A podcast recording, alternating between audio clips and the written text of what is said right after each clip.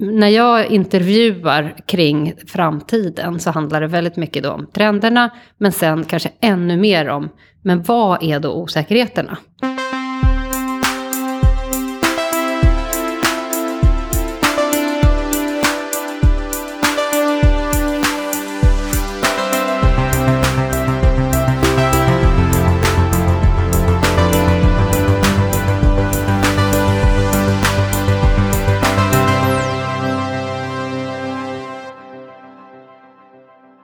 Då puttrar vi vidare med eh, podden som heter Heja Framtiden. Jag heter Christian von Essen.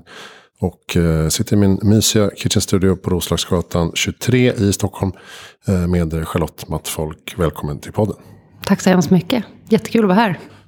Kollega inom framtidsspanarbranschen kan man säga. Kallar du dig för futurist? Nej, det gör jag faktiskt inte. Ehm, men jag, alltså jag är väldigt, väldigt eh, intresserad av framtiden. Eh, och jag läser jättemycket om den. Men jag vet inte, futurist, det låter inte så modernt längre. Eller vad tycker Nej, du? Jag brukade skämta mina föreläsningar att nu har jag blivit 40-årig vit man. Nu ska jag också kalla mig futurist. Ja, kan gör du in- det nu då? Nej, jag brukar inte göra det. Men, eh, Men då jag kan fick man komma faktiskt... in och peka med hela handen och säga så här. Nu kan ni glömma allt. Ni Så här visste. kommer det bli. Nu kommer AI. Precis. Men det var faktiskt, alltså det är intressant för bara den här morgonen så fick jag frågor på några bilder som skulle användas för en produktion kring hur det skulle se ut i framtiden. Och då var de så här, vad ska man säga, 2010-tals futuristiska, alltså väldigt täckiga. Och nu ska det ju vara mer så här organiskt futuristiskt. Så man kanske behöver hitta en annan benämning också på futuristen. Ja. kanske inte organisten. Nej, det kanske låter lite konstigt. Eh, nej, men det är sant att, att uh, så fort man tänker framtiden i bilder så blir det lätt väldigt futuristiskt och spejsat och Ja. skevt. Och så tänker man, jaha, så alla våra fastigheter kommer ha byggts om till de här nya typerna av byggnader Eller hur? på typ 20-30 år. Vet Så här om, runda och... jag vet inte om det kommer ske riktigt. Nej. Där, där just. Men du eh, kommer från massa olika roller i näringslivet och har nu så att säga brutit dig loss och startat eget managementkonsultbolag egentligen på decentraliserat sätt som heter IMAI. Mhm. Eller IMI, Precis. hur man nu säger. Ja, man kan säga att det är en... ehm, man, man försöker ju alltid hitta sätt att någonstans likna det man gör vid något som finns tidigare. Och egentligen så är det ju precis det vi inte vill. Nej. Vi vill ju såklart göra någonting som inte riktigt Glöm finns. allt du visste. Eh, ja, men eh, faktiskt. Och i det här fallet så handlar det ju mycket om att vi, vad vi vill åstadkomma är en plattform för dels delning av kunskap på olika sätt och matchning av kompetens. Eh, och att det här hänger ihop med varandra. Så att man kan både matcha konsulttjänster samtidigt som man söker ny kunskap och man kan ta båda vägarna in om man säger så.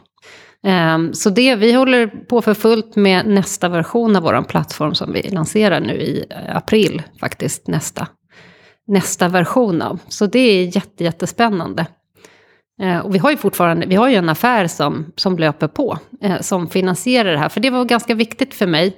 Eh, Och det är väl, tycker jag, också en eh, viktig tanke framåt. Att hur ska man, alltså för mycket av anledningen till att vi startade det här var att vi tror mycket på större frihet, oberoende, att man vill jobba mycket mer utifrån eh, sig själv. Eh, och konsultbranschen brukar man ju säga det traditionellt sett, att ja, men det är den friaste branschen, du kan bestämma vilka uppdrag du vill ta. Fast så är det ju inte. För att eh, jobbar du på ett konsultbolag så måste du ta de uppdragen som kommer in, för du har ju en lön som måste betalas. Mm. Och i det här så var tanken då att du ska på riktigt kunna välja det. Men då måste du också ha tillgång till alla uppdrag.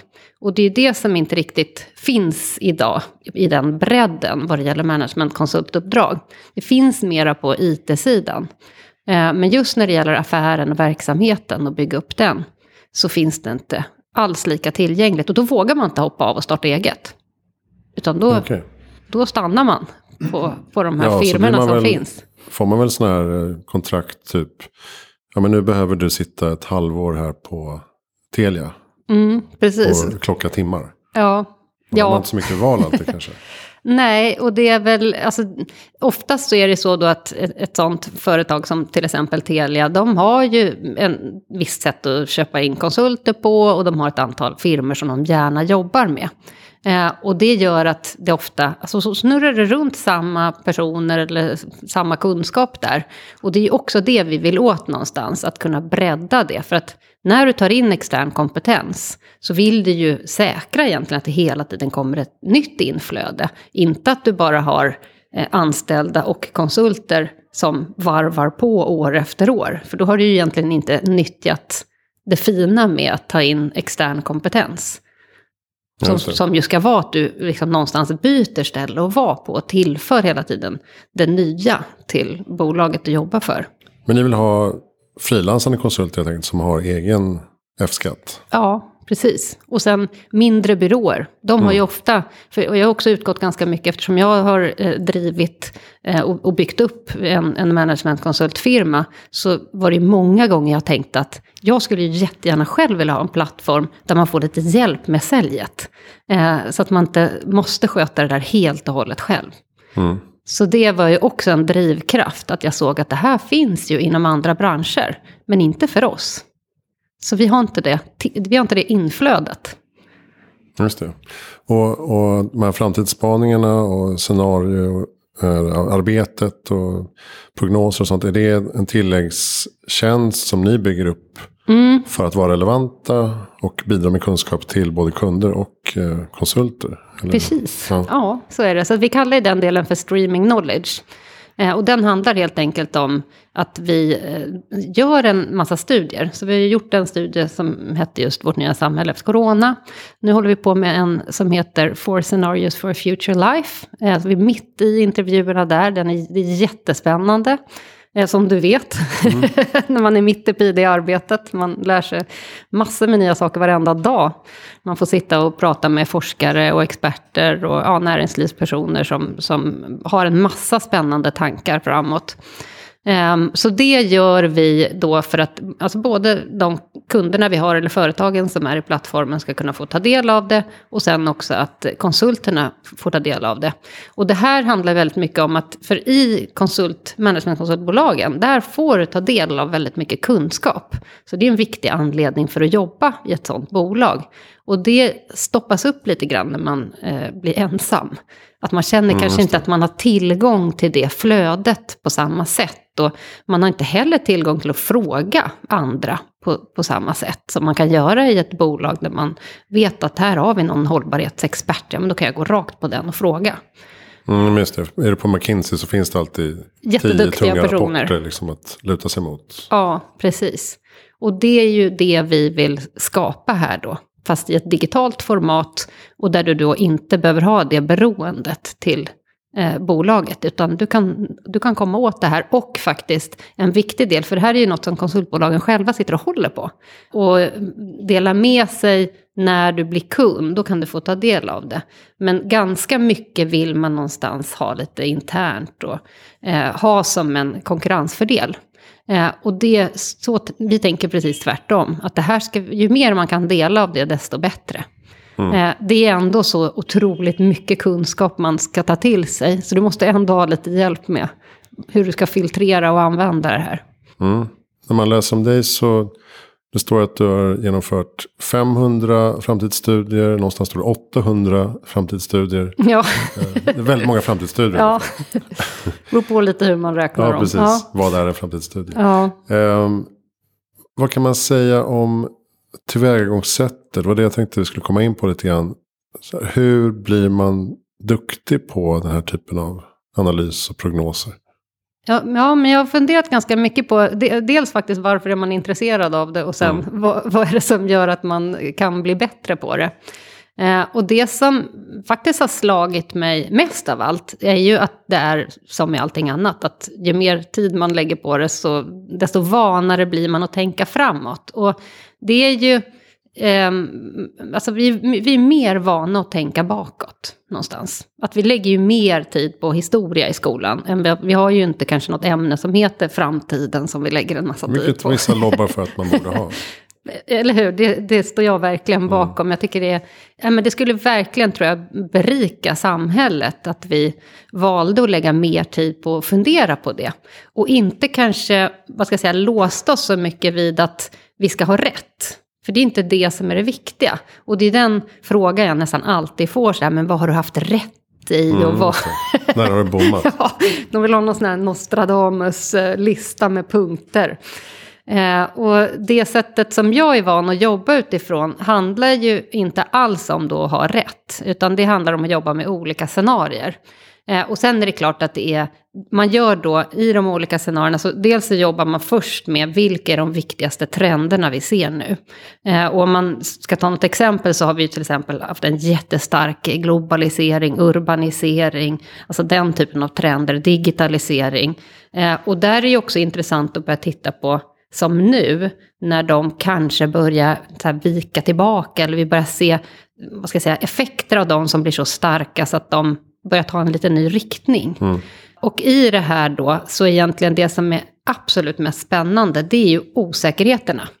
Så att när jag intervjuar kring framtiden så handlar det väldigt mycket då om trenderna, men sen kanske ännu mer om, men vad är då osäkerheterna? Och oftast så får man faktiskt inte osäkerheterna från att det är någon som sitter och, och tänker si och så och det kan gå så här åt ena hållet eller 50% åt andra hållet. Utan det är nästan alltid snarare så att det är någon som har en väldigt stark uppfattning om en utveckling och sen så kommer någon annan och har en väldigt stark uppfattning om en annan utveckling. Och så börjar man se det här mönstret i alla intervjuer att här, bör, här, har, här har man väldigt olika syn. Mm. Hmm, det, här, det här är en spännande osäkerhet. Just det. Eh, och där kan man bara ta, om man ska ta ett jättekonkret exempel nu med eh, kriget i Ukraina, så är ju till exempel det här med massförstörelsevapen, kommer vi använda det eller inte? Det är ju typiskt en osäkerhet där ganska många kan uttala sig väldigt kraftfullt om att ja, det kommer vi absolut att göra. Och någon annan säger nej, det kommer inte hända, det är alldeles för, vad ska jag säga, det är otänkbart av en massa olika skäl. Och så börjar man se att, ja men här, här, här har vi något spännande att bygga kring. Ja, för, för det var min eh, liksom, följdfråga på det här. Hur, hur skapar man de här scenarierna längre, på längre sikt? När man vet att det kommer de här enorma osäkerhetsinslagen. Eh, sen kan man ju säga att vi vet att det kommer finnas krig. Det kommer finnas eh, lågkonjunktur, högkonjunktur. Det kommer komma pandemier. Eh, det kommer komma klimatförändringar. Alltså de är ju ganska säkra bett Mm. så att säga. Fast Ja. vi vet inte när de Nej. kommer riktigt. Nej, så det är ju trenderna. Mm. Och då är, då är man ju ute efter mer eh, de här områdena som, är, eh, som kommer upp som mer osäkra. Och jag ska säga, bara som ge ett exempel, ett annat exempel på något som ofta kommit upp som en osäkerhet. Så är eh, det här med hur vi kommer att vilja dela med oss av personlig data. Att här finns det väldigt olika syn. Att där en del säger att ja, men, kan det lösa mitt vardagsliv? Kan det rädda mig från sjukdomar? Kan det göra världen bättre? Alltså då delar jag. Då, varför inte? Det, vi måste börja tänka så. Och så har du en, en annan kategori som säger att aldrig i livet, jag vill typ stänga ner mig från alla sociala medier. Jag vill inte alls vara med om det här missbruket av min data och bli beroende av eh, och scrolla runt mm, på, på Facebook och, och andra plattformar. Utan jag vill, jag vill tillbaka till att kunna styra över vem som vet vad om mig. Så där, det är typiskt ett exempel på en intressant osäkerhet som, som vi har jobbat mycket med tidigare. Och sen nu framåt så är det såklart också kring AI, kring eh, vad, vilken väg, hur kommer vi nyttja det? Att vi kommer göra det, det är ju en trend. Men sen är det lite, hur, hur mycket kommer vi reglera det? Och vad, hur mycket kommer vi att, att eh, lagstifta kring det? Eller kommer vi låta innovationen få gå före och sen komma efter? Vågar vi det? Ehm, så att, så att det, och det, det intressanta tycker jag själv då i den här processen, det är just att man går runt någonstans och funderar på alla de här osäkerheterna som har kommit upp. Och så, det brukar vara en säkert 20 stycken olika eh, varianter. Och ofta behöver man jobba ganska mycket med att omformulera dem. För att det man först såg som en tydlig osäkerhet, det är ju det vi har här och nu. Och vill man titta 10, 20, 30 år fram i tiden, då är det ju inte det som är osäkert för oss nu, som kommer vara det då. Så där måste man alltid jobba några varv till innan man har kommit till vad, hur kommer vi tänka då? Som jag sa till exempel det här med data, den, den skulle jag säga att den, den går nästan inte riktigt och det skulle jag inte använda nu till exempel i det här framtidsstudien kring 2040. För den är för nära i tiden mm. som vi befinner oss i nu. Så där kommer vi behöva lyfta blicken betydligt mer. Man kan ju dra ut linjerna och se ett scenario där vi har blivit mindre öppna med data och ett scenario där vi har blivit mycket mer. Ja, och, och det, vi kommer ha med det i de olika scenarierna ska jag säga. Det, det är jättetydligt. För att där, där, finns det, och det är inte minst, vad ska jag säga, de här frågorna kring kommer vi ens ha World Wide Web, alltså internet som vi delar, eller kommer vi, och kommer det vara massa små olika kluster och vi inte alls har den internationella tillgången som vi ändå haft nu. Det skulle kunna bli så. Man mm. kan också tänka sig att alla, vi har ju levt i en tid de senaste 20 åren när städerna blir mer och mer lika varandra. Vi har exakt samma utbud, man behöver inte åka till någon annan stad för att köpa något som, eh, som man vill ha, för det finns i princip identiskt. Eh, där skulle man kunna tänka sig också en utveckling där det blir väldigt mycket mer eh, genuint igen. Och som har att göra med hur, att vi kanske inte vill producera och skicka saker över hela världen. Utan vi, vi, har, vi tänker mycket mer närområden och det som liksom passar sig för en viss region kommer vi ha där. Och då får man åka dit för att uppleva det. Så, att, så, så det kan man tänka sig. Men man kan också tänka sig att vi hittar sätt att hantera den globalisering vi har byggt upp idag. Där vi ändå vill flytta både varor och människor ganska mycket över världen. Det tror jag är minst lika sannolikt. Och jag tror att, jag menar det kommer ju väldigt högt upp på listorna nu att människor vill ut och resa igen. Och saknar det. Och när de gör det så, så inser de vad de har längtat efter det här och få ut och uppleva världen. Eh, så jag tror att det någonstans så finns den här eh, vad ska jag säga, upptäcktsönskan eh, som man har i sig. Man tittar ju mycket på det här med drivkrafter, alltså vad är drivkrafterna egentligen? För de kommer att bestämma väldigt mycket av hur de här, vad ska jag säga, svängningarna egentligen, var de tar vägen någonstans. Och, och det här med att gå, gå tillbaka till saker, det gör vi ju väldigt sällan. Utan mm. någonstans hittar vi ju nya kombinationer av sätt att göra saker på. Så det kanske är snarare en fråga om att vi, även om vi då har det här mer närproducerade tänket och kanske mindre varor som flyger över världen, så tror jag kanske att vi kommer att satsa på att det är mera människor som får göra det. Och att det är där som, som vi helst vill att det ska ske. Det är mm. bättre.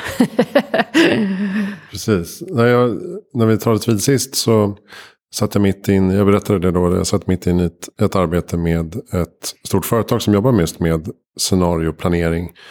För, jag tror det var just, ja men det är just 2040 också. Mm. Och de börjar då med några tydliga trender som, som vi var inne på. Så globalisering, digitalisering och så vidare som kommer fortsätta. Och eh, listar också några osäkerheter. Och sen landar man då i tre olika scenarier.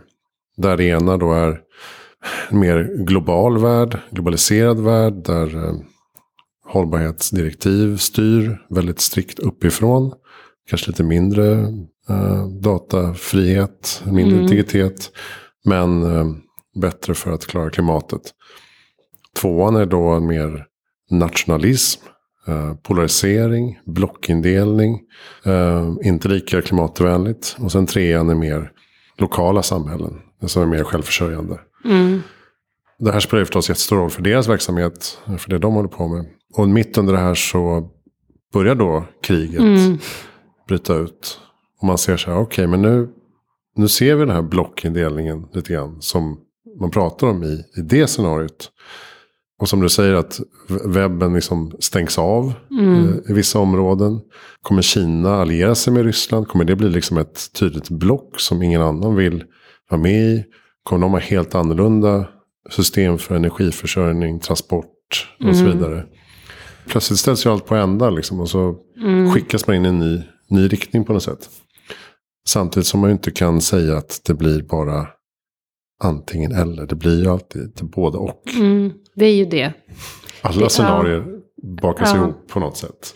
Ja, ja och det, alltså det jag har funderat väldigt mycket på på senaste tiden, det är ju den här typen av... För jag, för jag tror verkligen att en skillnad i det läge vi befinner oss nu, jag, jag tycker att det är lite likt ändå om jag tar för 20 år sedan när jag började på Framtidsfabriken och det var liksom hela den här resan någonstans mot den digitalisering vi har varit med om nu med, med bredband och mobiler och appar och hela det där liksom. Det, det var ändå lite en, så här, en ny fas.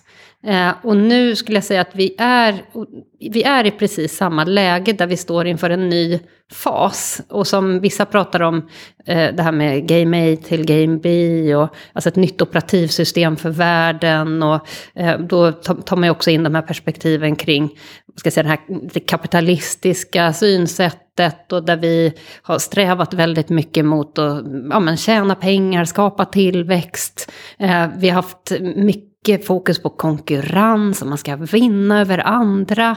Eh, man, vi har idoler som vi låter få tjäna väldigt mycket pengar, om det så är inom sport eller affär eller startups. Man ska starta en, en, en enhörning och bygga upp den, eller hur? Det där är liksom vår, vår tid. Eh, och där egentligen ingen, och masskonsumtion.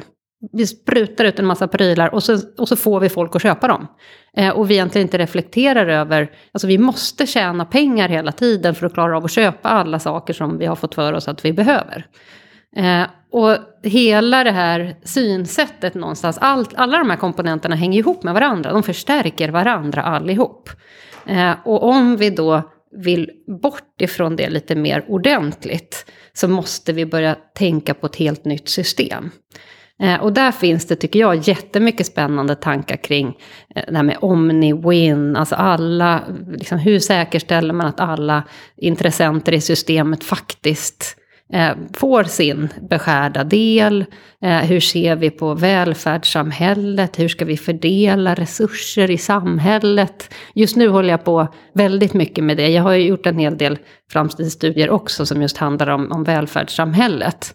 Det intressanta där är ju att från att det har varit ganska, liksom, i Sverige i alla fall, strikt offentlig sektor och näringsliv så ser vi en väldig uppluckring där. Där digitalisering någonstans gör att vi får in en massa privata aktörer och där man, om man hårdrar det så säger ju en del att nej, vi kommer inte ha, det är inte nationerna som kommer att bestämma längre utan eh, det är de stora bolagen, de har, de har större makt i världen än vad nationerna har.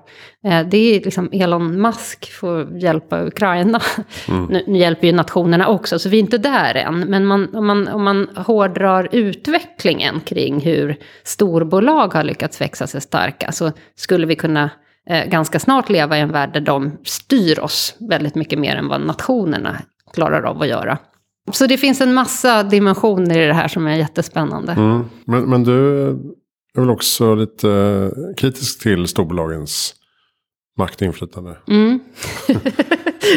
Anade du det?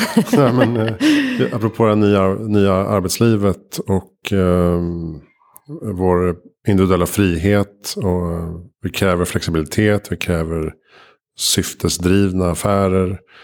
Och eh, om inte storbolagen kan erbjuda det så eh, går vi därifrån. I Ja. allt större utsträckning i alla fall. Ja, och jag tror mycket att om man nu tittar på det historiskt så har vi ju jobbat eh, under väldigt lång tid så har vi vad ska jag säga, jobbat, samarbetat, rört oss i grupper om 20-25 personer och tyckt att det är ganska lagom. Eh, och sen så gick vi upp mot 50-100 och sen är det ju egentligen bara de senaste 100 åren som vi har byggt sådana här eh, jättestorskaliga bolag. Och det är ju för egentligen industrialisering med fabriker och sen digitalisering där du kan kommunicera med väldigt många människor.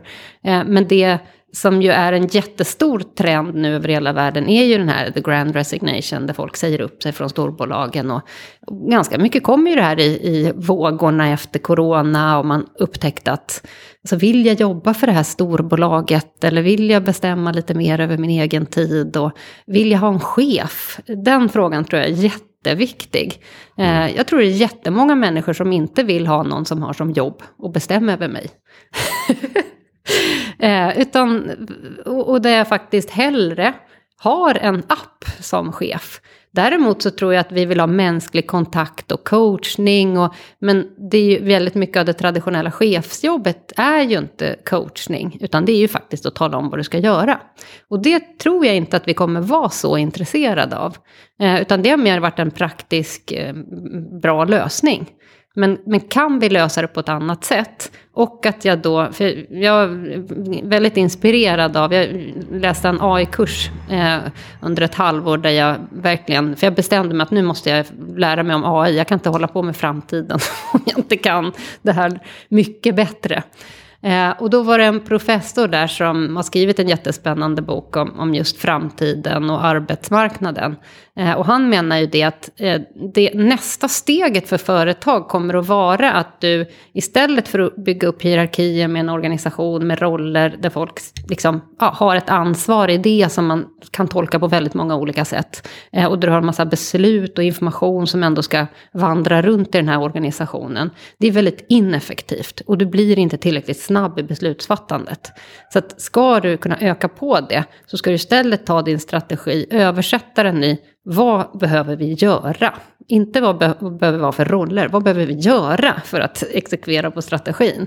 Och sen lägga upp de här i, i någon form av system, plattform. Att ja, men okej, nu ser vi till att få det här gjort. Och så kan du i princip övervaka. Gör vi nu alla de här sakerna eller inte? Har vi rätt kompetenser på plats? Har vi någon som har tagit uppgiften?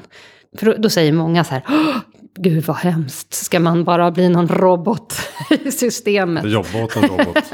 ja, precis. Men det är, det är ett sätt att se på det, men ett annat sätt att se på det är ju, ja, men om jag kan välja min uppgift och så kan jag, liksom, jag behöver inte ha någon som talar om för mig vad jag ska göra, utan jag kan faktiskt själv gå in och se, vad finns för olika saker här att göra? Eh, är min kompetens rätt för det? Så kan jag också se, okej, okay, kanske inte är riktigt rätt, eller jag måste lägga till någonting eller så. Då har jag en chans att göra det. Eh, så jag tror man kan se det tvärtom, att det här kan vara en jättemöjlighet för utveckling och kompetens där. För vi kommer ju också lära oss saker, vi kommer tvingade att lära oss väldigt mycket mer saker hela tiden medan vi jobbar.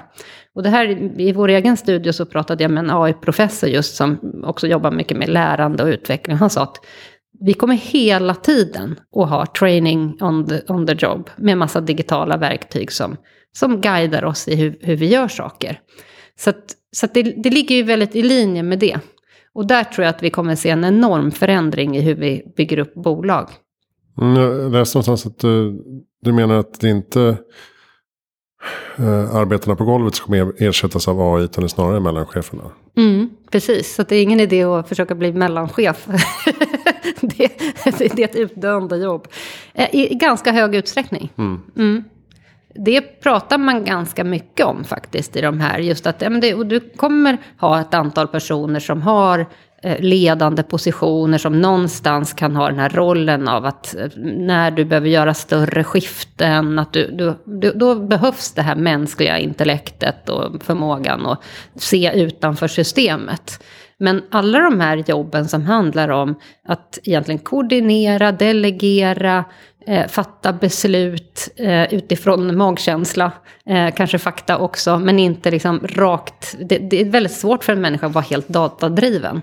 Eh, men det är lättare för ett system och där kommer vi ha personer som är med som en del i processen. Men de kanske inte behöver vara egentligen chefer då. Utan det, det är personerna som är närmast problemet och ska lösa det. Och de kommer att ta del av det här och vara med och, och fatta beslut. Ja, kanske som ett uh, idrottslag eller uh, gamingkollektiv. Ja, att man, precis. Man behöver dietister och uh, mentala coacher och uh, någon som peppar och motiverar. Snarare än att någon står och pekar med hela handen. Ja, precis. Alltså jag tror det, det, är en jättebra liknelse. Och jag tror att det är många som trivs på det sättet. Att det, det passar oss ganska naturligt. Just det här då att man inte kommer att bygga upp bolagen på samma sätt. Det kommer ju få väldigt stora konsekvenser för arbetsmarknaden. hur den ska vara organiserad. Och där det, det är ju en utmaning idag skulle jag säga, att det är egentligen ingen som tar tag i den frågan. Det borde vi jobba väldigt mycket mer med. Hur ska vi se till så att inte vi hamnar i ett, ett, ett glapp. Och nu pratar man ju väldigt mycket om de här jobben som ska försvinna på eh, någon form av eh, lastbilschaufförsnivå. Eh, och det är ju jätteviktigt att vi pratar om det också. Men vi, vi måste tänka på hela kompetensförsörjningen i samhället. Hur ska vi, eh, vad ska vi göra med den? Eh, och återigen från de här intervjuerna som jag eh, har haft så, så var det eh, en kille som tog upp det med att vi, alltså i skolan, bara det här att vi faktiskt har en skola där vi massproducerar elever eh, med samma typ av, av, kunskap. Han menade då att det måste vi sluta med.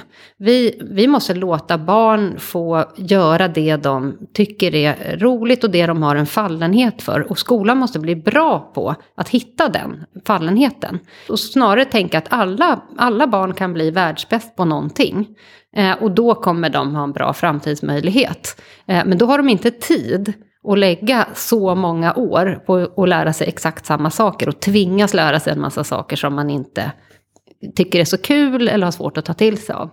Och det här är ju ganska, eh, vad ska jag säga, provocerande, eller det rycker ju upp ganska mycket av tankarna kring utbildningssystemet, där vi tänker kanske att det är bra att alla har samma grund att stå på. Här, mm. det, det, är ju det vi inte skulle ha då.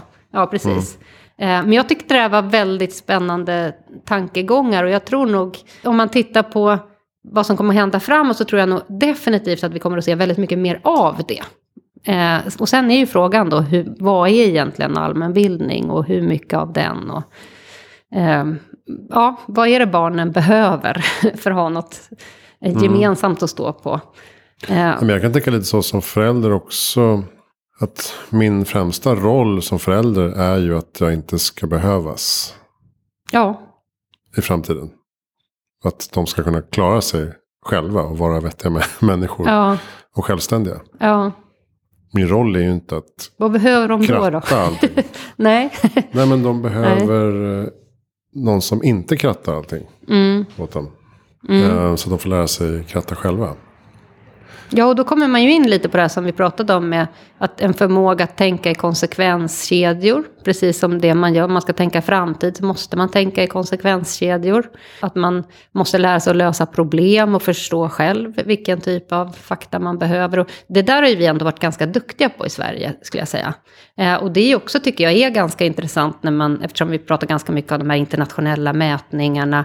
Eh, det är ju hela skolsystemet, inklusive de, de mätningarna, är ju ganska ålderdomligt alltihopa. Mm. Eh, så där är ju också frågan med tanke på vilken innovationskraft vi ändå lyckas skapa i Sverige.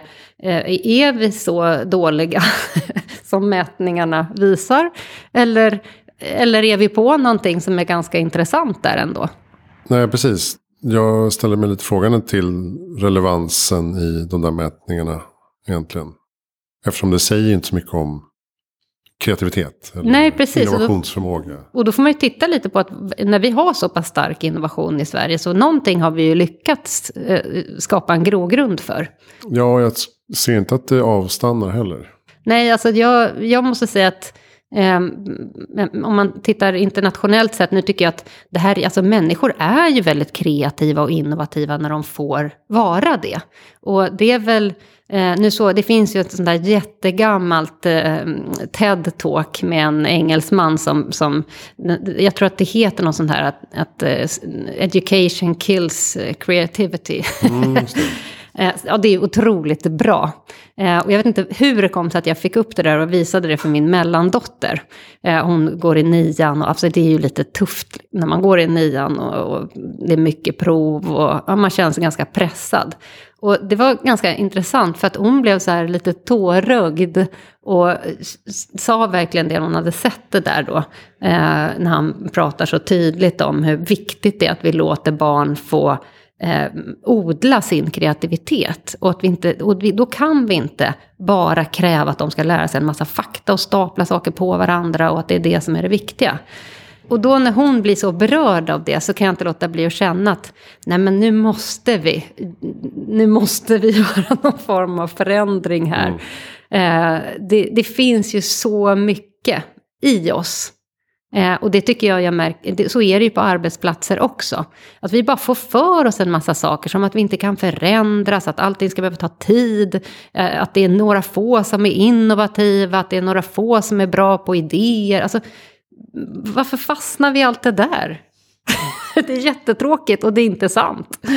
Det står i arbetsbeskrivningen. Ja, och dessutom har vi arbetsbeskrivningar som säger att det är det här, du anställs med, med en beskrivning som liksom spaltar upp vad du ska göra för någonting på jobbet. Och det mm. kanske inte alls det du borde bidra med när du väl har börjat där. Jag har haft jättesvårt med det där. Jag, när jag har varit uthyrd som konsult vid några tillfällen som till exempel copywriter och så är jag liksom hamnar i ett kreativt team. Då är jag ju bara copywriter. Alltså, mm. Vad jag säger i övrigt är ju helt ointressant.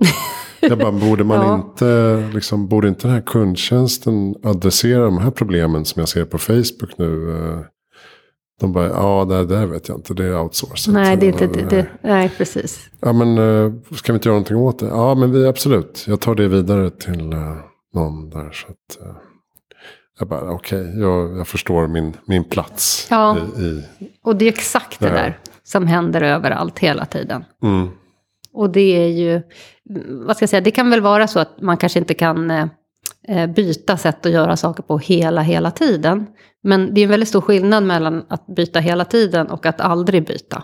Och mm. det är kanske vanligare att man aldrig byter sätt att göra saker på. När du eh, grottar in dig i 2040. Eh, är det något särskilt som du tycker känns extra spännande eller kittlande? Eller hoppingivande? Ja, jag är ju ändå, vad ska man säga, jag är någon form av eh, realistisk eh, optimist. Mm. som tycker att det är viktigt att man ser problemen, för det tror jag verkligen. Man, man måste vara väldigt klarsynt med vilka problem man har runt omkring sig. Eh, men, men sen så tror jag ju ändå att vi har någon form av inneboende kraft och förmåga att vilja förändra. Och att alltså det jag ser som en strömning nu över, över världen, både ska jag säga inom no, liksom det som händer som är väldigt obehagliga saker i krig och, och klimatkris, eh, men också inom universitetsvärlden. Det är att vi börjar tänka mycket mer på det här kollektiva. Att vi måste faktiskt, vi måste enas och Eh, vi har en enorm kraft när vi gör saker tillsammans. Att det finns någon form av eh, lite så här folkets kraft. Eh, och jag, jag hörde Harari, som, det var en, en podd med honom där han pratade om vad är, vad är det för typ av förändring vi står inför nu under de kommande 20 åren. Och då tog han verkligen upp det här med att om man tar de senaste 20 åren då bakåt så har folket förlorat sin kraft. Och det har blivit som att tekniken ska, eh, den kommer att sätta agendan för oss. Så att vi har liksom lite känt att det är den som driver utvecklingen. Det är tekniken som är framtiden och AI och så. Och tidigare historiskt så har det alltid varit så att människan har sett sig själva som en väldigt viktig kraft i förändringen. Eh, och det, det, här som jag tror nu håller på att hända igen, att vi börjar återta det här, att vi vill inte att tekniken ska vara den som driver utvecklingen och framtiden åt oss, utan vi vill ju göra det för oss själva, och våra barn och alla kommande generationer. Och då måste vi enas och komma överens om vad vi vill ha för värld. Och där tycker jag att vi saknar väldigt mycket visioner och ett ledarskap som verkligen vågar eh, måla upp en spännande framtidsbild och en, en, framtid som vi alla vill vara del av. Eh, och som inte är så cynisk och konkurrensinriktad och, och handlar hela tiden om att man, man någonstans ska liksom få mer från någon annan. Utan att vi, vi mer fokuserar på hur ska vi hur ska vi leva här? Vi har våran korta tid i livet här. är det inte roligare om vi har härligt tillsammans och delar lite mer på allting? Eh, än att några få ska ha det väldigt bra, vi ska se upp till dem och alla ska sträva efter det. Och så ska vi vara lite missnöjda hela tiden för att vi inte mm. har det lika bra som någon annan som vi mäter oss med. Nej, orättvisor generellt är ju som bekant en väldigt stor riskfaktor. Mm. Alltså om stora mängder människor känner sig orättvist behandlade av någon elit. Ja. så är det en bra grogrund för och där konflikter. är vi nu, ja. eller hur? Vi är ju ett sånt läge nu där vi har en procent av världens befolkning som äger mer än de andra 90. Och det är inte bra. Det är ingen bra grund att stå. Och den, det gapet blir ju bara större hela tiden. Så nu, nu måste vi börja ta tag i det och se över hur ska vi, hur ska vi fördela resurserna på ett sätt som gör att fler får mer. Mm. Och det, sen tycker jag, apropå det här med att vara positiv, att det är klart att Eh, vi har eh, sett en standardökning i väldigt många delar av världen och där vi även ser de länder som kanske ligger lite mer på efterkälken att där händer det också positiva saker. Men vi kan inte nöja oss med det när vi ändå ser den där utvecklingen på andra sidan där gapen blir större. Utan nu måste vi börja ta tag i det. Eh, och där tycker jag också, för jag lyssnar nu på en, en eh, engelska, eh, hon är ekonomiprofessor som eh, Minouche Sharif heter hon. Hon har skrivit en bok då som handlar om det här med resursfördelning. Och jag tycker det är intressant hur hon beskriver då att egentligen i alla välfärdssystem eh, som finns idag och som är välfungerande som det svenska. Så är det ju, vi pratar mycket om att vi har en resursfördelning och att man ger från de rika till de fattiga. Och hon menade att när hon har tittat på de här systemen så är det ganska liten andel som egentligen är att man ger från någon rik till någon fattig. Utan det mesta handlar egentligen bara om att du ger till dig själv från en tidig annan i ditt liv. Eh, mm. Och det räcker inte. Så där måste vi ha en bättre fördelning över tid. Och framförallt så måste vi jobba med, för det är egentligen då den övre medelklassen mot den lägre. Alltså vi måste jobba mer med utkanten av de här. Och det är svårare, för att där finns ju makten. Mm. Ja, man kan ju bara hoppas att det växer fram en ny generation miljardärer nu. Som eh, ser detta. Mm. och som bygger bolag. Det finns tendenser på, det, på detta. Ja, men till exempel Klarna-gänget och ja. Norrsken och så vidare. Um, att man inser att jag har två miljarder. Mm. Jag behöver inte den här ena Nej. miljarden. Nej. Den kan istället lägga, läggas till grund för hundra nya företag. Ja. Som kan skapa arbetstillfällen och uh, göra världen bättre. Uh, och så blir man en förebild på det sättet ja. istället. Alltså både det, men jag kan också i viss utsträckning känna att de kanske inte ens behöver få två miljarder. Det kanske är något lite fel i systemet att en person ska kunna nå det. det kanske är några medarbetare eller kunder som har betalat för mycket. Eller, alltså det, mm. det, det, finns ju något annat i systemet också som kanske också behöver skruvas på lite mer. För att vi inte ska landa där. För att på så, där kan jag tycka att det finns en liten så utmaning i att, att den här typen av personer ändå ska få sån stor makt. Vill vi, vill vi ha det så? Eller kan man, och det är där jag är väldigt intresserad av de här DAO, alltså de helt, helt decentraliserade autonoma organisationer. Och där man snarare tänker att alltså varje del i systemet kan skaffa sig en försörjning. Eh, men det är inte så mycket på bekostnad, för mycket av de här hierarkierna handlar ju om att du någonstans, ju högre upp du kommer, desto mer kan du ackumulera eh, av andras insatser. Mm. Eh, och där tror jag ju att vi behöver släta ut det. Och, det. och det är inte bara tror, utan det kommer ju ske då om du skär ner på hierarkierna. Alltså det skulle, om man drar det till sin extrem, eh, kunna leda till att du får ännu mera rikedomar då bland den där lilla jättelilla klicken. Eh, men det skulle också kunna leda till att det blir en bättre distribution mm. totalt sett. Och redan innan, tidigare, i, vad ska jag säga, i resan. Så det behöver inte bli liksom, den här supermiljardären först, utan du har redan fått del av kakan längs ja, vägen. Och, de, och medarbetarna kanske också har en, ett, ett ekonomiskt incitament i form av någon slags ägande som gör att de kan ta del av ja, för, alltså kakan precis. på ett bättre sätt. För jag tror det finns något ändå väldigt attraktivt med, med det där att dela på det längs vägen. Mm. Jag, jag, driver nu en blogg hos United Spaces eh, på unitedspaces.com. Jag skrev just om det här det stora jobbhoppet. Alltså just det här Great Resignation och att vi kommer kräva, eller vi kräver mer flexibilitet och eh, självbestämmande och så mm. Att eh, företag som inte klarar av det kommer inte att vara attraktiva Nej. framöver. Det finns ett Instagramkonto som är roligt som heter Fuck you I quit. Som bara tar upp sådana här berättelser om folk som har liksom Slutat. ja, ta- tappat det liksom till slut. Och Sms-konversationer så här. Hi Jimmy, can you come in on Sunday and work a shift for me? Vet han bara, no, I'm with my family. Yeah, but uh, it would be really great if you could come in on Sunday. Vet han bara, Nej. nej, fuck you, I quit. Eh, Ja, det där måste jag kolla på. och, eh, och den kontoskaparen i alla fall, han, han räknar ut, han gör massa så uträkningar. Och ser så här, Mm. okej, vad har Pepsi eh, för vinst Mm, under 2021? mm, Ja, men säg att det är 3 miljarder. mm, Hur många anställda har Pepsi? Hur mycket skulle varje lön kunna öka? mm. Och de skulle ändå gå med vinst. Ja, En miljard, mhm, typ. Precis. Jo, då skulle vi kunna tjäna så här mycket i timmen.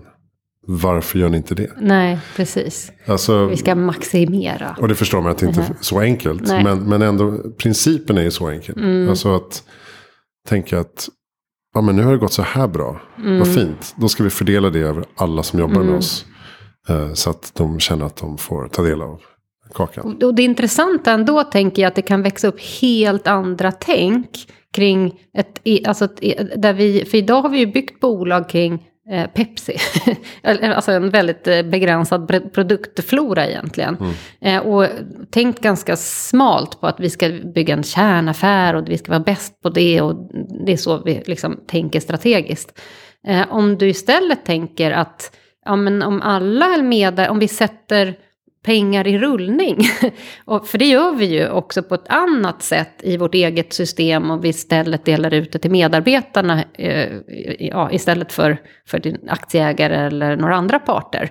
Så det är ändå fortfarande så att man skapar någon form av förutsättning i ett system att konsumera eller göra eller använda sitt eget kapital på olika sätt. Så där tror jag ju också att man kommer som företag då tänka mer utifrån, om vi ändå vill då ta mer del och skapa mer av det systemet. Vad är det för kanske helt andra saker vi erbjuder i det systemet? Eh, och det, där kan jag tänka mig att det kan vara, alltså då kommer man tänka väldigt mycket mera livsstil och som alla saker som människor behöver lägga pengar på. Hur kan vi vara en del av det? Eh, och där det kanske går ganska långt ifrån det här tänket med att vi ska producera en sak och ha en kärnaffär. Eh, Det här tyckte jag var väldigt intressant när jag var i Kina och mm, liksom borrade lite mer i hur de ekosystemen ser ut. Och nu har vi ju, vi, vi fastnar ju ofta i det här med de kinesiska spelarna och AI och missbruk och så beroenden och sånt där. Men, men det som är väldigt intressant rent strategiskt i hur de bygger sina ekosystem, det är ju just att de tänker väldigt mycket utifrån att du har en, en använd... Egentligen alla gör nästan lite samma saker av de spelarna. Och det de gör är att de, de då vill äga din tid över hela dygnet. Och det kan man ju känna som utgångspunkt kanske låter lite tråkigt eller Ja. hemskt. Ehm, men, men lite beroende på hur man löser det. För man kan ju också se det som att om man någonstans sätter ett antal principer i systemet som handlar om att vi ska förvalta din tid på ett bra sätt. Istället för att säga att man ska äga någons tid. Och då gör det med en massa olika tjänster och produkter som hänger ihop. Och där jag också kanske till och kan, kan få lite mer hjälp i hur ska jag välja eh, hållbara val. Hur ska jag leva ett liv som är, mm, vad ska jag säga, det jag borde ta ut i förhållande till vad jag ger in i systemet och så. Så tycker jag att det, det, det finns en potential där, potential, eller hur? som är spännande. Mm. Ja, Kina skulle ju kunna bestämma att du får eh, mer rabatt på hållbar, eh, Mm. hållbara produkter. Eller eh, växtbaserad mat eller vad som helst. Ja, man skulle kunna skapa jättestarka incitament Ja, för människor att, att konsumera rätt och bra saker. Som alla har samma appar. Så Mm. det, bara, det, det skulle ta fyra minuters kod. Mm. Liksom, skicka ut. Instant change, Ja, eller hur? Mm, kontroll eh, ger också lite, lite möjligheter.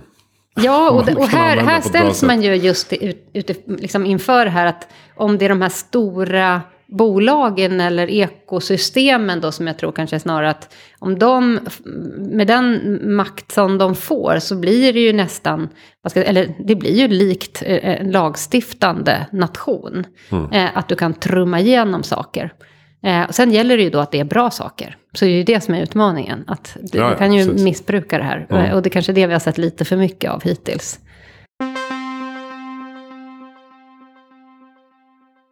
Pratar ni någonting om basinkomst till exempel i mm. dina intervjuer? Det går ju inte att inte göra det. det är väl ett jättebra exempel på en osäkerhet. Där det verkligen är eh, väldigt olika syn på hur, hur, och hur viktigt är det med eh, liksom en inkomst som kopplas till någon form av värdeskapande från en individ. Eh, behöver man göra någonting för att få det eller inte? Och det, när jag upplever att det är eh, väldigt olika vad ska jag säga, synpunkter på det. Mm.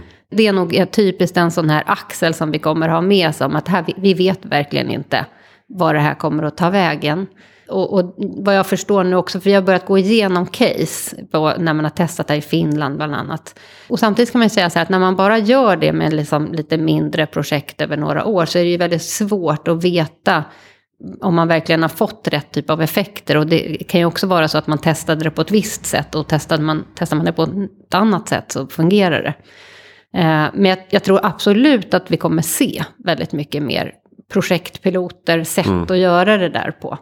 Eh, och sen tror jag väl i och för sig, och det är väl, nu pratar vi om min personliga uppfattning då, eh, det är ju att vi kommer ändå, alltså det här att alla jobb skulle försvinna, alltså vi har ett jätte jättestort resursbehov i skolan, i vården, eh, alla tjänster som vi skulle kunna få hjälp med hemma.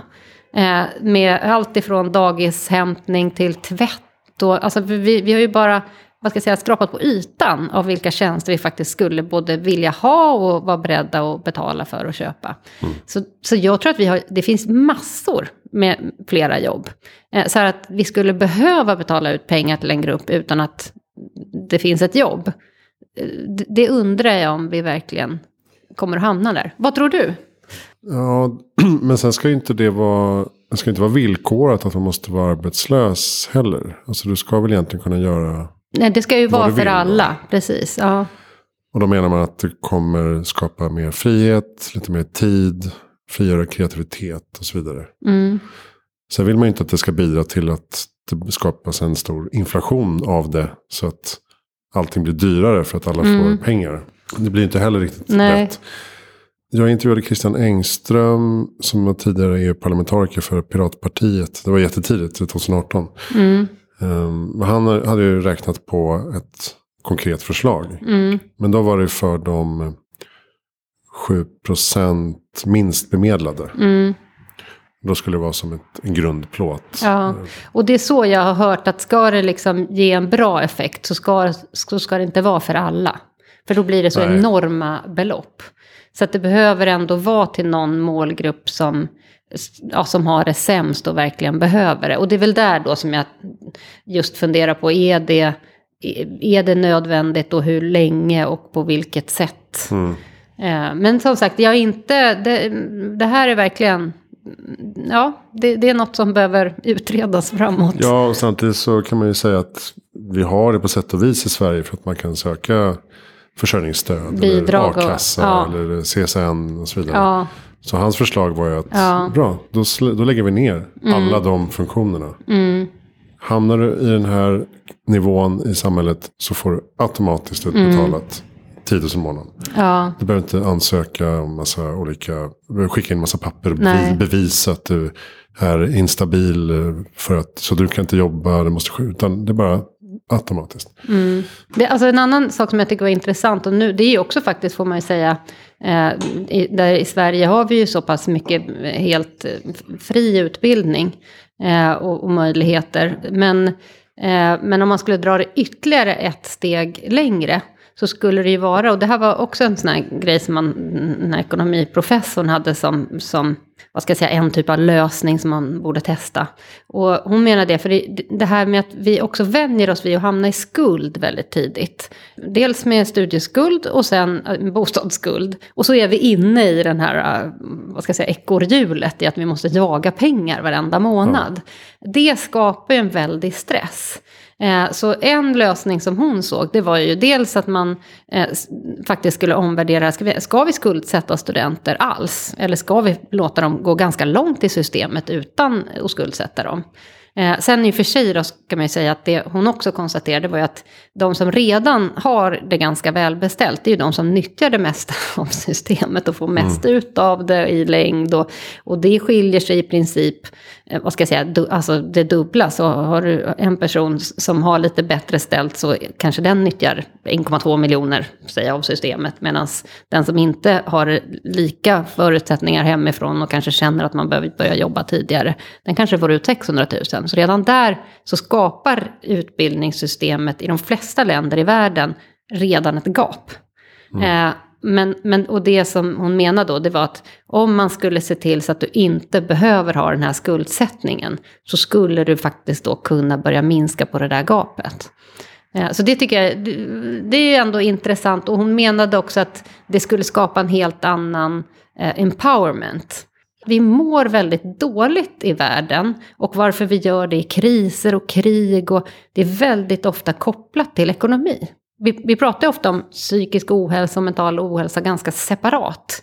Eh, men väldigt ofta så är det kopplat till, inte alltid såklart, men väldigt ofta är det kopplat till en känsla av oförmåga att eh, lösa sitt liv. Mm. Eh, jag tycker det är jättekonstigt att man inte pratar mer om ekonomi. Eller hur? I förbindelse med utbrändhet och så vidare.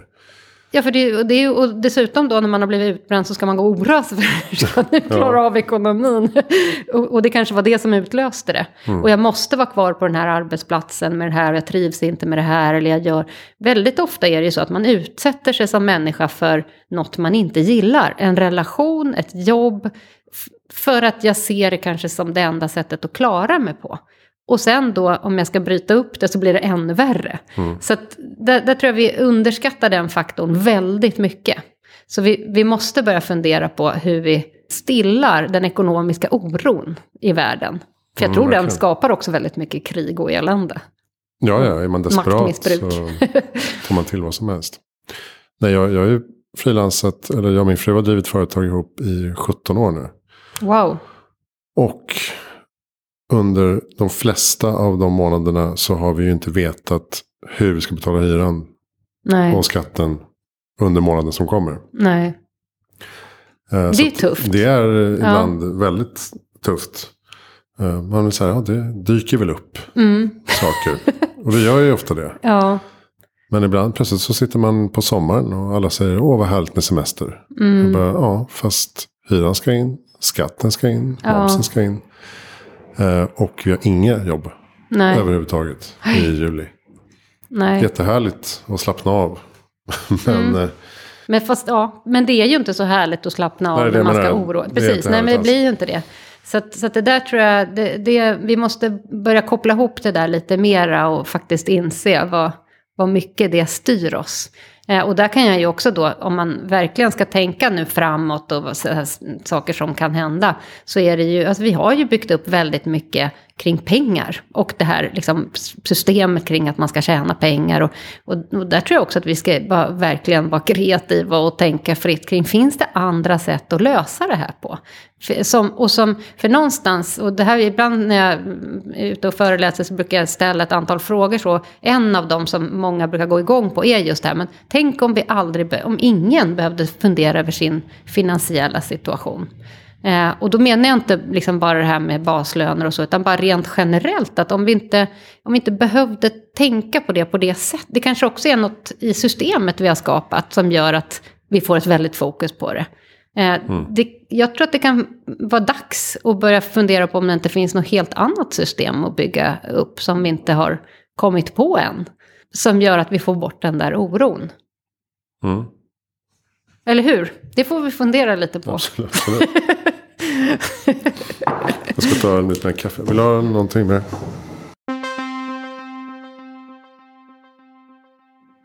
Då ska vi börja avrunda den här timmen. Ehm, jag brukar fråga, vad är ditt bästa tips för att göra världen bättre i framtiden? Jag tror att det handlar väldigt mycket om att tänka, vad ska jag säga, eh, att man, att man verkligen reflekterar eh, över sig själv. Inte utifrån sig själv eller, eller för sin egen del så. Men att man inser att all, vi, vi alla gör ju väldigt stor skillnad och kan göra stor skillnad. Och jag tror att om, om vi kan plocka ner alla de här sakerna vi ser runt omkring oss. Det är saker som vi, alltså hur vill vi vara som människor? Hur vill vi leva? Hur, och försöker att göra det bästa möjliga. För jag tror inte heller att, de, att, att det här att man ska vara någon form av perfekt eh, konsument eller göra allting eh, rätt eh, mot sina barn eller så. Det, det, går inte, eller kollegor eller så. Utan, men om man väldigt aktivt, om alla aktivt reflekterar över det ganska mycket, så tror jag vi kan skapa jättestor förändring ganska snabbt. Um, det handlar också om att inse att man är en aktiv del att skapa framtiden som man vill ha den. Precis, verkligen att, man, att det är vi som ska, vi, det, det, är ingen annan som håller på och skapar framtiden åt oss. Det är inte någon teknik eller AI, utan det, det är faktiskt vi som gör det. Och sen tror ju jag väldigt mycket på det här att, att vi hänger ju ihop allihop. Att man, vi måste sluta se oss själva som så separata enheter. Utan allting hänger ihop. Och om jag kommer hit och utstrålar massa negativ energi mot dig så kommer du att känna av det och tycka att det är lite obehagligt. Och även om du inte aktivt tänker på det. Så vi smittar varandra hela tiden med en massa saker. Mm. Så därför så har vi också ett ansvar någonstans att, att ta hand om oss själva. Och se till så att vi ändå kan må så bra som det är möjligt. Så att vi blir en positiv förstärkning i systemet. Eh, och de som inte klarar av det lika enkelt behöver vi verkligen hjälpa också tror jag.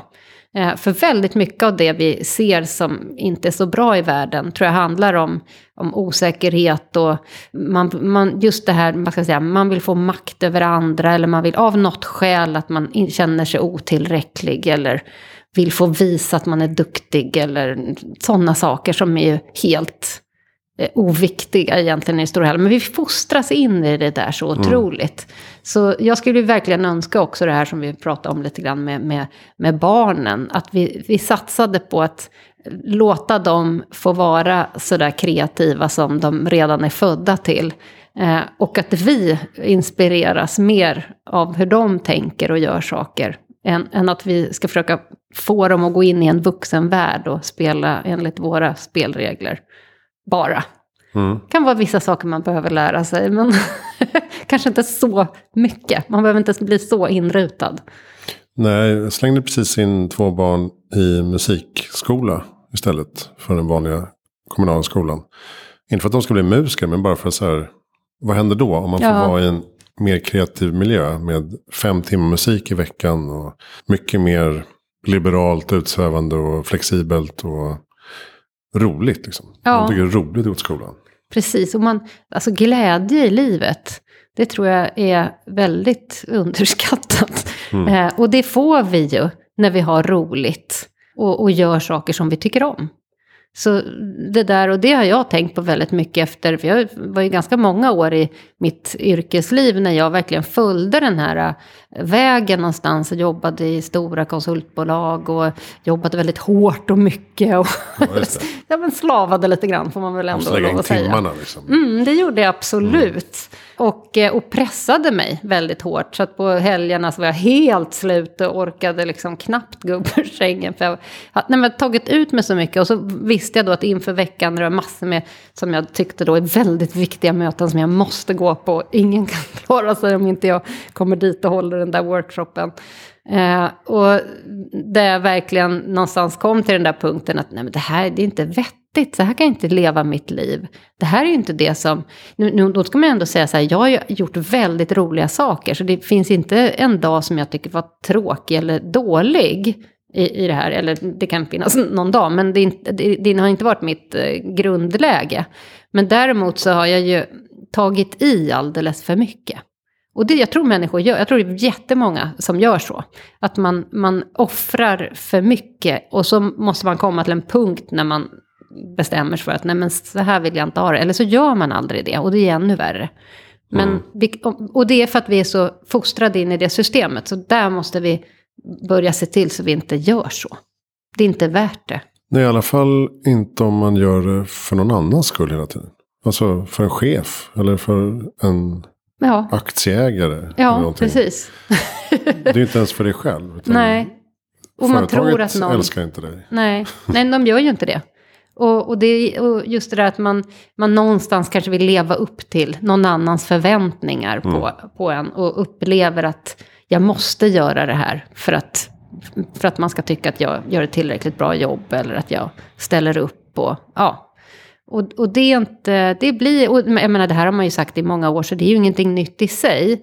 Men jag tror ändå att det här vi var inne på med att folk säger upp sig och så, att det är, tidigare har man inte gjort det ändå, utan man har faktiskt jobbat kvar. Eller man har bytt arbete, man har bytt liksom från ena, ena konkurrenten till den andra och så har man provat på det istället och kanske inte känt att det är någon jättestor skillnad.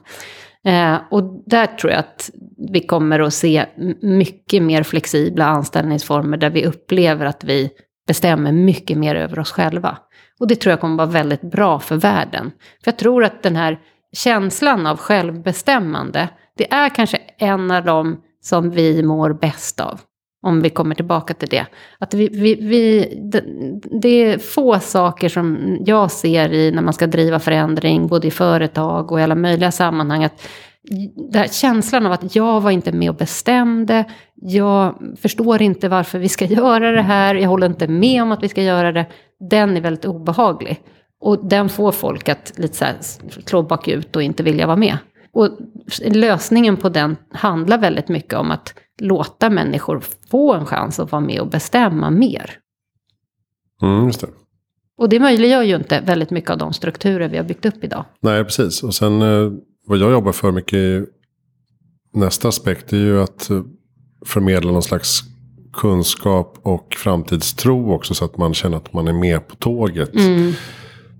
För annars så menar ju många då att om man inte begriper den här utvecklingen som håller på att ske. Då är det lättare att greppa efter eh, den eh, polariserande Ja. kraften. Ja. Den svartvita sanningen. Den, den starka ledaren. Mm.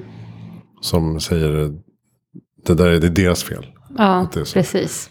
Alltså jag håller, jag håller inte 100 luras. procent med om det. För att jag, det, och det är ju då den här lite bristen på framtidstro eh, Eh, och framtidsbild och vision idag som gör att det, faktiskt också är så att många människor inte vet då vad är det ens jag ska vilja. Eh, för jag tror, jag ska ju säga det att jag tror ju också så här, vad jag menar när jag säger det här med självbestämmande, det är ju jag tror människor, väldigt många, vill, det är inte så att de vill gå in och bestämma över ett helt företag, eller det är, inte, det är inte det det handlar om. Jag vill fatta besluten som är närmast mig själv. Och det är ju det där, närmast problemet, närmast lösningen. Och då handlar ju den där lösningen också väldigt mycket om att jag förstår hur det här, är det här bra eller dåligt för mig framåt och vad är det egentligen det ska leda till. Sitter jag på den informationen och jag också har möjlighet att fatta det beslutet så kommer jag, tror jag, vara en lyckligare människa. Mm, verkligen. Hur gammal tänkte du bli? Det var varför jag kom att tänka på ja, det. precis. Ja, jo, jag, jag, faktiskt, jag brukar prata om att eh, den människan är född nu som kommer att leva i tusen år. Tusen? Ja, precis. Ja, Ja. då tänker man bara, 200 nej, men det är inte möjligt. Ja. Jo, men om man tänker att man, hypotetiskt sett idag så kan man ju byta ut, eh, ja, i princip alla komponenter. Man, man säger så här, på, på en livs, på en 50-årsperiod framåt, jag är 47 nu, så, så kanske jag, om jag närmar mig 100, vem vet. Eh, då skulle vi kanske ha kommit så långt i forskningen så att man skulle ha kunnat byta ut mina kroppsdelar. Sen tror jag att jag är lite för gammal faktiskt. Jag tror att det är någon yngre mm, person som kommer att kunna göra det här. Ehm, och att det inte är det formatet som vi kanske tänker oss eh, människan så, utan det är, man får tänka på det på ett lite annat sätt. Men jag tror nog ändå att någonstans där 100-120 kanske. Mm, Jag hoppas att jag inte, jag kan känna så här för mig, jag har ingen så här egentligen strävan att jag måste bli så gammal, utan jag vill gärna bli gammal med dem runt omkring mig som jag vill ha nära. Och sen kan, kanske det räcker så. Ja, men jag tycker eh, att fira nyår där 2100 Mm, vore ju rätt coolt. mm. Ska vi göra det? Då är jag är 121 Ja, och du är några år eh, till då. Ja, jag kanske är lite för gammal då. Ja men det borde ju gå. Det borde gå. Om vi kan programmera bort eh, cancer, vilket man ju pratar om här nu, kanske den närmaste 20-årsperioden, så, så, så i och för sig kan det ju komma lite nya sjukdomar som vi inte har tänkt på. Mm. Eh, Men de kanske drabbar en senare, vem vet? Men, men jag tror också att det, det intressanta då är ju också att vi måste ju vara öppna för att byta ut väldigt mycket mer av kroppen. Och där tror jag att vi kanske har lite mer mentala hinder fortfarande i, i vår generation för det, än vad man kommer att kanske ha senare. Det, jag tror att alla de här gränserna förflyttar sig ju. Just det, vad som är naturligt. Ja, precis. Att vi, vi har ju en bild av vad som är naturligt. Det är ju inte samma sak som man hade för hundra år sedan. Vi gör ganska mycket onaturliga saker. Så Ja. tror jag de skulle ha tyckt. Men jag tror man, man tål bara till en viss gräns och sen, sen är det lite stopp och så får nästa generation göra nästa gränsförflyttning. Mm, precis. Har ni bra eh, lästips eller poddtips? Ja, precis. Jag måste ju faktiskt ta upp den här. Jag sa ju eh, Minouche, eh, och nu måste jag faktiskt kolla här i min eh, Audible-app här om hon heter, för jag tror jag sa Sharif. Den är Shaf- Shafik. Ja, det var det jag hade faktiskt på känn. Eh, What We Owe Each Other. Det är jättespännande ny bok. Eh, som just tar upp det här. Och jag tycker just temat är jätteintressant med liksom, vad är det egentligen vi vi är skyldiga varandra i systemet någonstans. Eh, extremt sakligt och liksom faktamässigt och, och spännande. Lösningsorienterat. Eh, sen gillar ju jag väldigt mycket eh, Yuval Harari. Lyssnar på, och framförallt skulle jag säga, alla hans olika poddar. Eh, och sen, eh, jag har varit inne lite grann på Game A, Game B. Eh, och nu har vi en riktig så här tungvrickare, Daniel Schmachterberger heter han. Eh, jättespännande person. Det, de har ofta så väldigt långa tre timmars eh, samtal som man kan ha lite i bakgrunden. Så där. Och så ibland så verkligen lyssnar man till jättemycket, då pratar de om något spännande och sen så far det iväg lite. Men verkligen spännande kring framtiden. Eh, och hur, väldigt mycket såklart då om det här nästa operativsystemet som världen behöver och hur ska vi tänka kring det och så. Ja, vad Ehm, bra. Eh, där är Jim Rutt med också, som är som också är väldigt involverad i Game B. Okej. Mm. Så Game B är det nya. Jag tycker det, jag tycker det, jag har snöat in lite grann på det. Och sen, sen gillar jag de här i Kanada som håller på och bygger upp en helt ny, ett nytt village eh, och testar liksom hur vi skulle kunna leva på ett nytt sätt. Och, så jag, jag, jag gillar att ha lite koll på de här nya rörelserna. Mm. Så, och vad de, hur de tänker och eh, ja, vad, vad, som, vad vi faktiskt kan göra av det framöver. Det intressanta är ju att de är internationella i väldigt hög utsträckning, så det är människor från hela världen.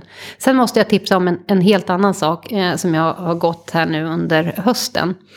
Eh, och det är ULab, eh, som ju är, är ett samarbete mellan MIT och Harvard. Och där är det ju också väldigt mycket fokus på det här med, med människan och vilken kraft vi faktiskt har att förändra i världen. Helt annat grepp. Eh, Otto Scharmer Mm, som leder det. Det, ja, det tycker jag är väldigt intressant också. Så det, här, det är här de här strömningarna Theory U finns. heter hans stora Ja, precis. teori i alla fall. Ja, som exakt. finns ett antal böcker kring.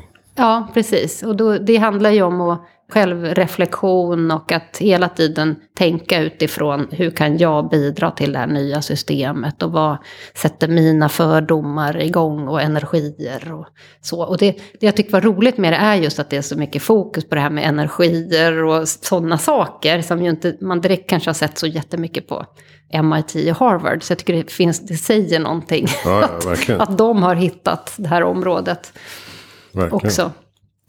Vem tycker att jag ska intervjua i Heja Framtiden? Och alltså jag, jag tycker du ska intervjua den här Daniel Schmachterberger eller Minouche, Minouche Mm. faktiskt. Någon av de två. De, de är jättespännande. Mm. Jag ska börja försöka öka de digitala poddarna lite mer. Det är ju så tråkigt tyvärr digitalt. Och inte få träffa folk. Mm. Ja, Men, eh, precis. Ja. men Vill du ha en ju- svensk förresten så har jag ett jättebra förslag på en svensk AI-professor. Mm. Fredrik Heinz. Mm. Eh, jättespännande eh, på liksom temat AI och lärande. Och där har du faktiskt också Jonas Ivarsson. Eh, som också angränsar i, de är både lite lika och olika. Fredrik Heinz hade jag i Mm. avsnitt 26. Ja, du hade det. 2018. 2018, men kanske han får komma tillbaka då. Ja. Jag har fortfarande inte haft samma gäst två gånger. Så att, eh, Nej. kanske är Fredrik som blir först. Mm. Vi får se. Bra, då ska vi avrunda. iamai.se. Mm. Både I, I am AI eh, och I am I World, det stavas likadant, i AMAI. Och det är ju en lek med att vi, vi liksom jobbar mot en AI. Mm. Just det. Mm. Men det kan också betyda öga och det kan också betyda jag. Läste Ja, precis. jag. Tre Så det är lite fri, lite fri tolkning. Mm. Tack snälla Charlotte eh, Mattfolk för att du kom till Heja Framtiden. Tack så hemskt mycket. Jättespännande. Och lycka till med eh, studien som alltså heter Four Scenarios for a Future Life mot 2040. Som kommer nu under våren. Mm. Bra. Då eh, tackar vi så mycket för idag. Hejaframtiden.se. Där hittar du alla mina projekt och intervjupersoner och böcker, magasin och föreläsningar. Och jag drar igång ett litet bokförlag här också nu. Första boken heter Naiva pessimister som handlar om domedagsprofeter och eh, teknikpessimister genom tiderna. Ganska rolig liten sammanställning av eh, journalisten Ulrika Gert. Eh, kan man till exempel få eh, flygansikte och eh, cykelansikte? Det är frågan. Drabbades vi av det? Kanske inte. Kanske vi kan få elbilsansikte eller AI-ansikte framöver. Det får vi se. Jag heter Christian von Essen. Tack snälla för att du lyssnar på Heja Framtiden.